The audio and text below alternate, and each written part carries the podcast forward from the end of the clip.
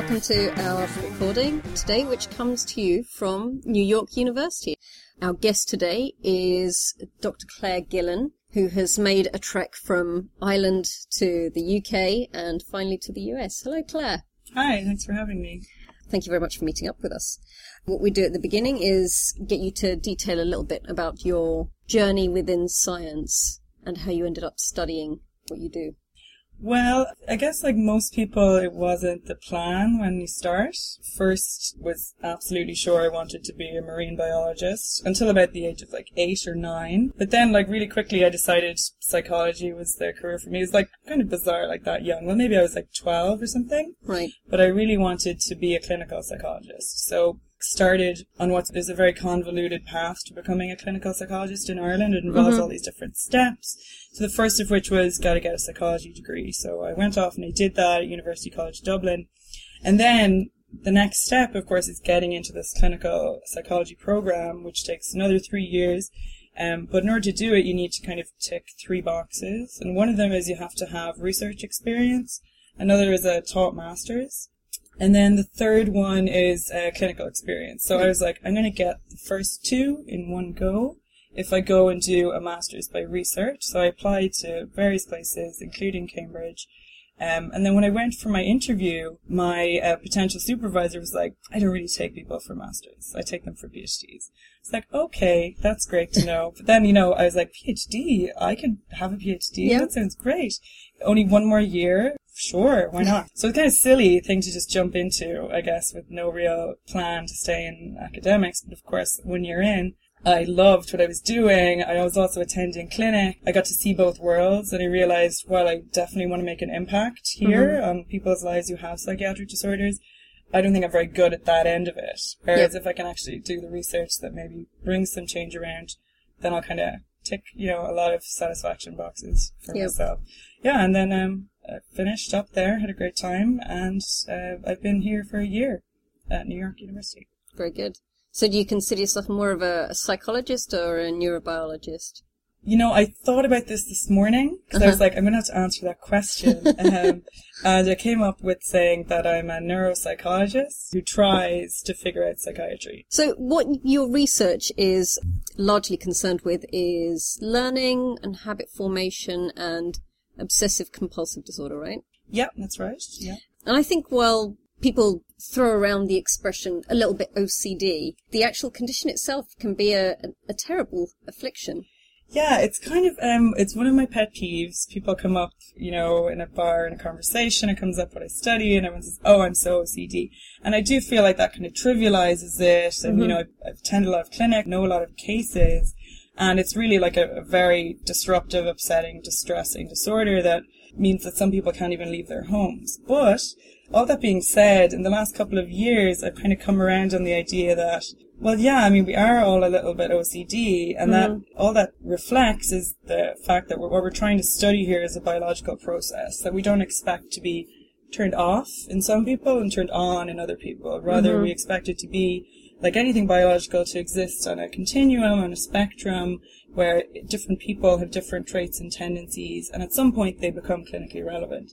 Um, but most of us can get along with their daily lives uh, with these kind of features and not have it get to this kind of really distressing stage. And in fact, what I'm doing now is very much focused on this idea that we shouldn't be looking at OCD as a disorder or any of these things as disorders, but instead be looking at these traits in healthy people, in, in across the whole population, and seeing how this natural variation maps onto biology in a way that we can't do with these diagnostic categories. So I'd imagine you have a number of techniques you use, and I think one of them is fluorescence magnetic resonance imaging, or fMRI as people prefer to say. Functional magnetic Functional, resonance sorry. imaging, yeah. Yes. Can you explain how that works? It's a tool that's that's been really popular in the last few years, and there's a lot of things that it can do, and there's also a lot of things that it can't do. Mm-hmm. Basically, what it does is it takes advantage of the magnetic properties of blood. Moreover, the difference between the magnetic properties of oxygenated blood and deoxygenated blood. Mm-hmm. Basically, this big magnet can tell us which parts of the brain have more or less oxygenated or deoxygenated blood, and we make an inference based on that as to which part of the brain is engaged in a current task. Mm-hmm. Now, there's lots and lots of problems with this technique because we don't know really what the significance of deactivations or deoxygenated blood is. We know that lots of regions have an interplay with one another where one goes up while the other goes down. Yep. So there's a lot of kind of um, conceptual issues, but what it has been able to tell us in very broad strokes is what part of the brain is being used at a, at a given time where we're performing a given task. And what other techniques do you use? Because I understand you, you work directly with patients. Yeah, so habit learning has kind of been at the center of what I've been studying, and the reason it is is because we think it's a very good model of compulsion, which is this tendency to need to do something that you don't want to do. Mm-hmm. So this divergence between your intentions and your actions. And we think that the very normal process of forming habits is a really good way of explaining that, or might be the brain process that explains how this happens in various disorders. So addictions, OCD, even eating disorders, like where you have you binge eat or you compulsively restrict your eating or exercise. All these kind of things we think are related to this compulsive problem, which might be a problem with habits. So the way that we um, test for it is we train people on very repetitive tasks, and then we see if at the end of training they've formed a habit or not. The best way to explain it, I think, is taking an everyday example. So when you start a new job, well, I Google extensively on where I have to go because I'm not mm-hmm. very good with directions as it is. So I print out a map of where I need to be, walking down the street, and I'm like checking, have I gone past that street yet? No, no. You know, making sure I know exactly how long it's going to take me to get there, how, mm-hmm. and all the various steps. But then, you know, you work at a job, you know, I've been here for a year at this stage, and I can just automatically get to the office without any real concern at all. So this means it's great. I can, like, you know, have my head in my phone when I'm walking, a really annoying habit that everybody has. Uh, so, you know, it's this wonderful system that lets us automate all these behaviors. Um, and most of the time, there's no problem. It is just as great as it sounds. Now, how you tell if you have a habit is when things like your motivation changes, and we see if your behavior is going to update and reflect that change. So, if on the weekend, instead of, you know, walking, I have to walk a very short distance, I'm embarrassed, like the four blocks to work I have to walk. to walk. Um, but if I get up on a Saturday, you know, and actually I'm meant to be going to the shop for milk, and I find myself instead taking a left and heading to the office, you know, waiting until I get to the door of my building before I realize that actually this isn't where I wanted to be at this Yep. moment. So that's evidence that our habit system is kind of, is handling a lot of things behind the scenes that we didn't really realize it was. And so this is how we test for habits in the lab. Mm-hmm. So we change people's motivations and we see are they going to keep pressing that button even though it doesn't produce anything useful for the moment. So one thing that we do is we have a task where people avoid electric shocks and we can look at fear and a lot of different things using this technique. But at one stage we just take off the electrodes so they physically can't be shocked and then we put them back in the situation where stimuli are being presented to them and we find that under certain conditions, or indeed OCD patients in many cases, will continue to respond even though it's impossible that they can still receive the aversive action, or outcome, even though the action is completely redundant. So this is kind of, um, I guess, how we draw from real life to the lab. So, are there any treatments, or is anyone working on treatments? Yeah, the problem is the treatments aren't very good and they're not very um, specialized for different disorders. So um, for OCD, the most common treatment is exposure and response prevention. It's essentially a face your fear treatment where to get rid of this compulsion to, let's say, ar- arrange things in a drawer or to wash yourself compulsively, you have to just not do it. And you have to sit there and get terribly, terribly anxious. And then over time, this anxiety dissipates and then the, need to do the action also goes away. But there's cases where you'll have a mother who, you know, needs to um, check the drawer in the kitchen to make sure all the knives are there. Yeah. And it's because she has this thought that's associated with this compulsion and that I'm going to kill one of my children with one of these knives. She knows she won't do this Yep. on almost every level, but there's a, a nagging feeling that this is a possible scenario. So you tell her to not check that drawer. you can imagine how much anxiety that provokes. Yeah. So the treatment is not very well tolerated by a lot of particularly severe patients. I would say it's very effective if executed, but it's just almost impossible for a lot of people to go through it. There's also pharmacological treatments for OCD. So the most common of which is um, selective serotonin reuptake inhibitors, um, otherwise known as antidepressants or SSRIs. But by and large, let's say less than half of the patients get better, right, which is a really terrible um, outcome for you know a disorder that we've known for a long time. Yeah. But you know, when you think about it, it's not surprising because we're doling out these treatments kind of on the basis of a disorder that we've invented, based on a cluster of symptoms that kind of when these things go together, we call it this. When these things go with something else, we call it that. And we're going to give these two things totally different treatments. Um, so the point is, like, we're, we're kind of trying to do, do treatments based on a system that doesn't have any biological relevance. Yep. So that's a lot of what we're trying to get around in psychiatry at the moment. Okay. I think actually, since we had a number of questions via email, I might switch to some of those. And this is kind of linked to what you've just been talking about. Caroline would like to know, do people with obsessive behavior ever just get better on their own? Or without treatment, is it a downward spiral? Oh, that's a really good question. Um, so I would say, um, yes. Like a lot of psychiatric disorders, there's kind of an ebb and a flow that can happen in the course of a lifespan. But for most cases, in order to get out of this kind of downward spiral of OCD, some intervention has to take place. So whether it's the individual themselves kind of going through this kind of exposure technique, which people can, uh, people can impose these kind of restrictions on themselves without seeking formal help. But in most cases, um, you need to go to um, your healthcare practitioner and go through some kind of course of treatment. At what point does a harmless habit become a compulsion? Is there a line you cross over? Yeah, I mean, with all these things, you know, we have to make a line.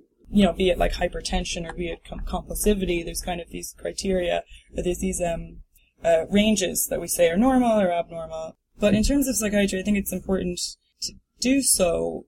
I mean, the, the most important line, the line that's most frequently drawn in psychiatry, is the line between I am happy with my life, I am able to leave the house, I'm able to have a normal job and function, or I can't do one of those things, or I'm, or I'm not feeling very well, I'm incredibly anxious, I'm unhappy.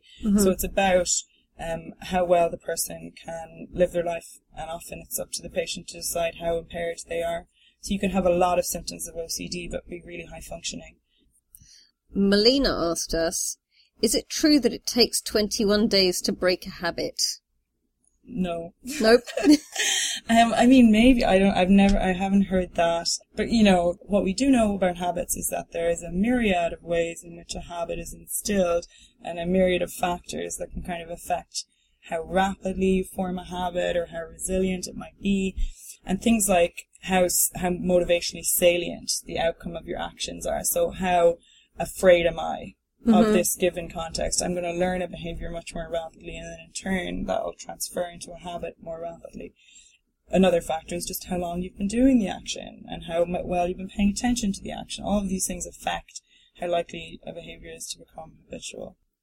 and this question from Fard, does that mean depending on how you've learned a behavior, you may need a different approach on how you change it? Honestly, I um, don't know the answer, but a lot of um, people now are talking about kind of the next step, and something that people are really um, concerned about at the moment is, well, how can we break a habit?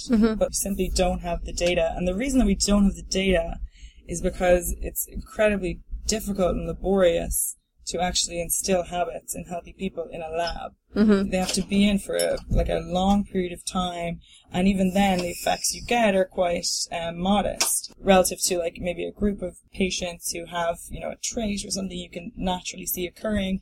But if you're trying to get a healthy person to form a habit and break one, you're talking about like a six month experiment, I think. Oh, well. I, don't, I mean, but it hasn't been done because it's um, it's just very difficult to do. Do you have any bizarre habits yourself? Um, I, you know, I do. Um, well, you're the- prepared to share, obviously. Yeah. Well, I I mean, some OCD features I definitely have. So I'm a complete mess. I'm very disorganized. This kind of stereotype of OCD is somebody who's extremely organized and has to have everything done a certain way. So I'm the polar opposite of that.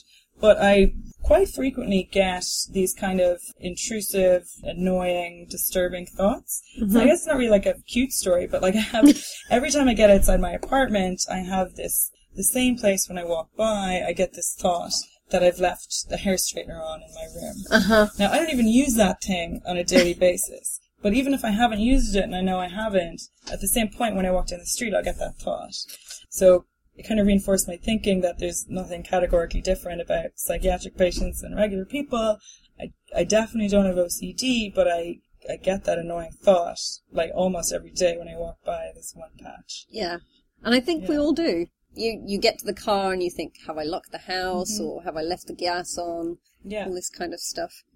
And even for someone who knows they don't have OCD, that Mm-hmm. Yeah. can be really disturbing. Yeah, I mean, for me, it's the repetitiveness of it. Yeah. That, like, I can talk about it now, and it's like, it'll still happen tomorrow. It's like, you know, we don't control our brains Yeah. that well. Like, and if I can know everything I know about this kind of field, and every day I get that thought.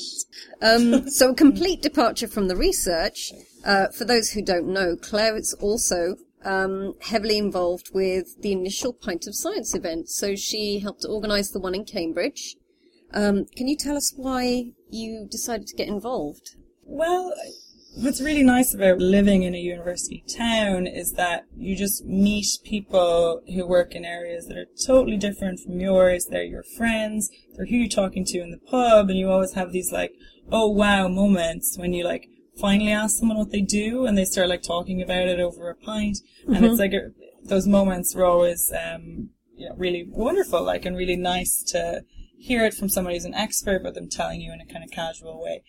So then, um, I mean, I can take no credit for founding Pint of Science or anything like that, but I was friends, um, or I am friends with Misha, who organised the whole festival, and he can get anybody to do anything, I think I He's think so so. excited um, about it. So um, yeah, we just gave it a go, and I think it was it was wonderful for everyone involved. I think all the speakers as well got out of their comfort zone, and you know everyone came in and had a good time. It was great. Yeah, and how was it to be on the other side? Because in New York, obviously, you got to be one of the speakers instead. Yeah, it was um it was a challenge, a lot more of a challenge than I thought. You know, um preparing, you realize that you're going to get you can't really prepare because you're going to get questions that are so off the wall and and they're really insightful questions or things you've never thought about. But that means you've never thought of an answer to it either before. so, you know, you have this kind of a, an anxious week uh, preparing for it, but it was great. And I think, yeah, it was, um, it'll be useful moving forward to be able to do that. Yeah. Well, it's been really nice to meet up with you in person, and we hope you enjoy your Pint of Science pint glass. Thank you again so much.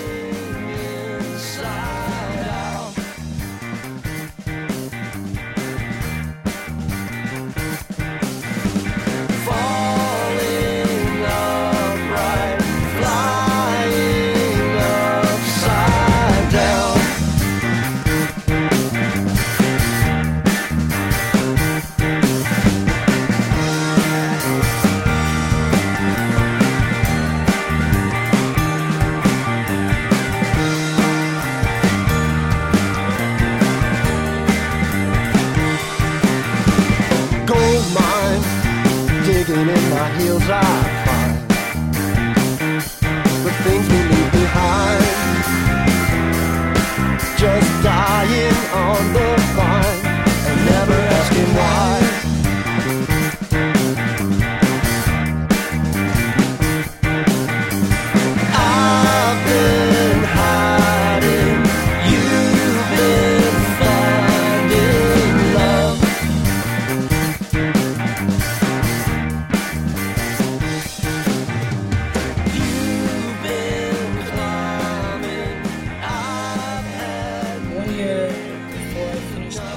50. I was, you know, as you would be, a little concerned about employment.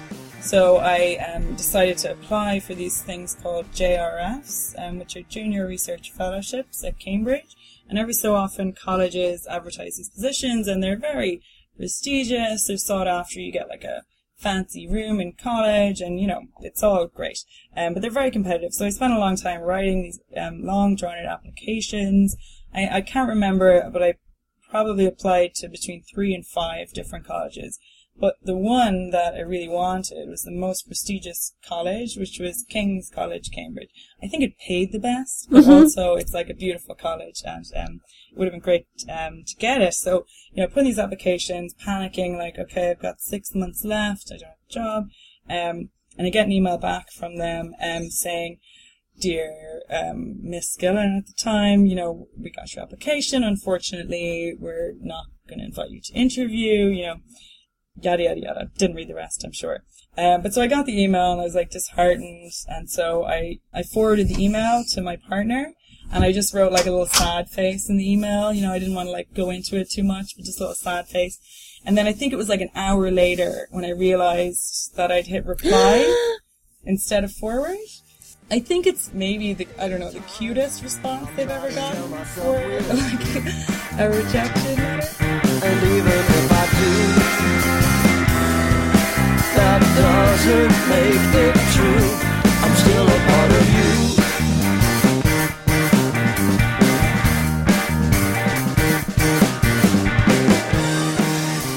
You've just been listening to a Two Scientists podcast. Now, if you'd like to keep up with our new releases, you can follow us on Twitter at 2SCIS, Facebook or Google Plus using the handle 2Scientists, or for the more old school among you, you can check out our website at twoscientists.org. Thanks for tuning in.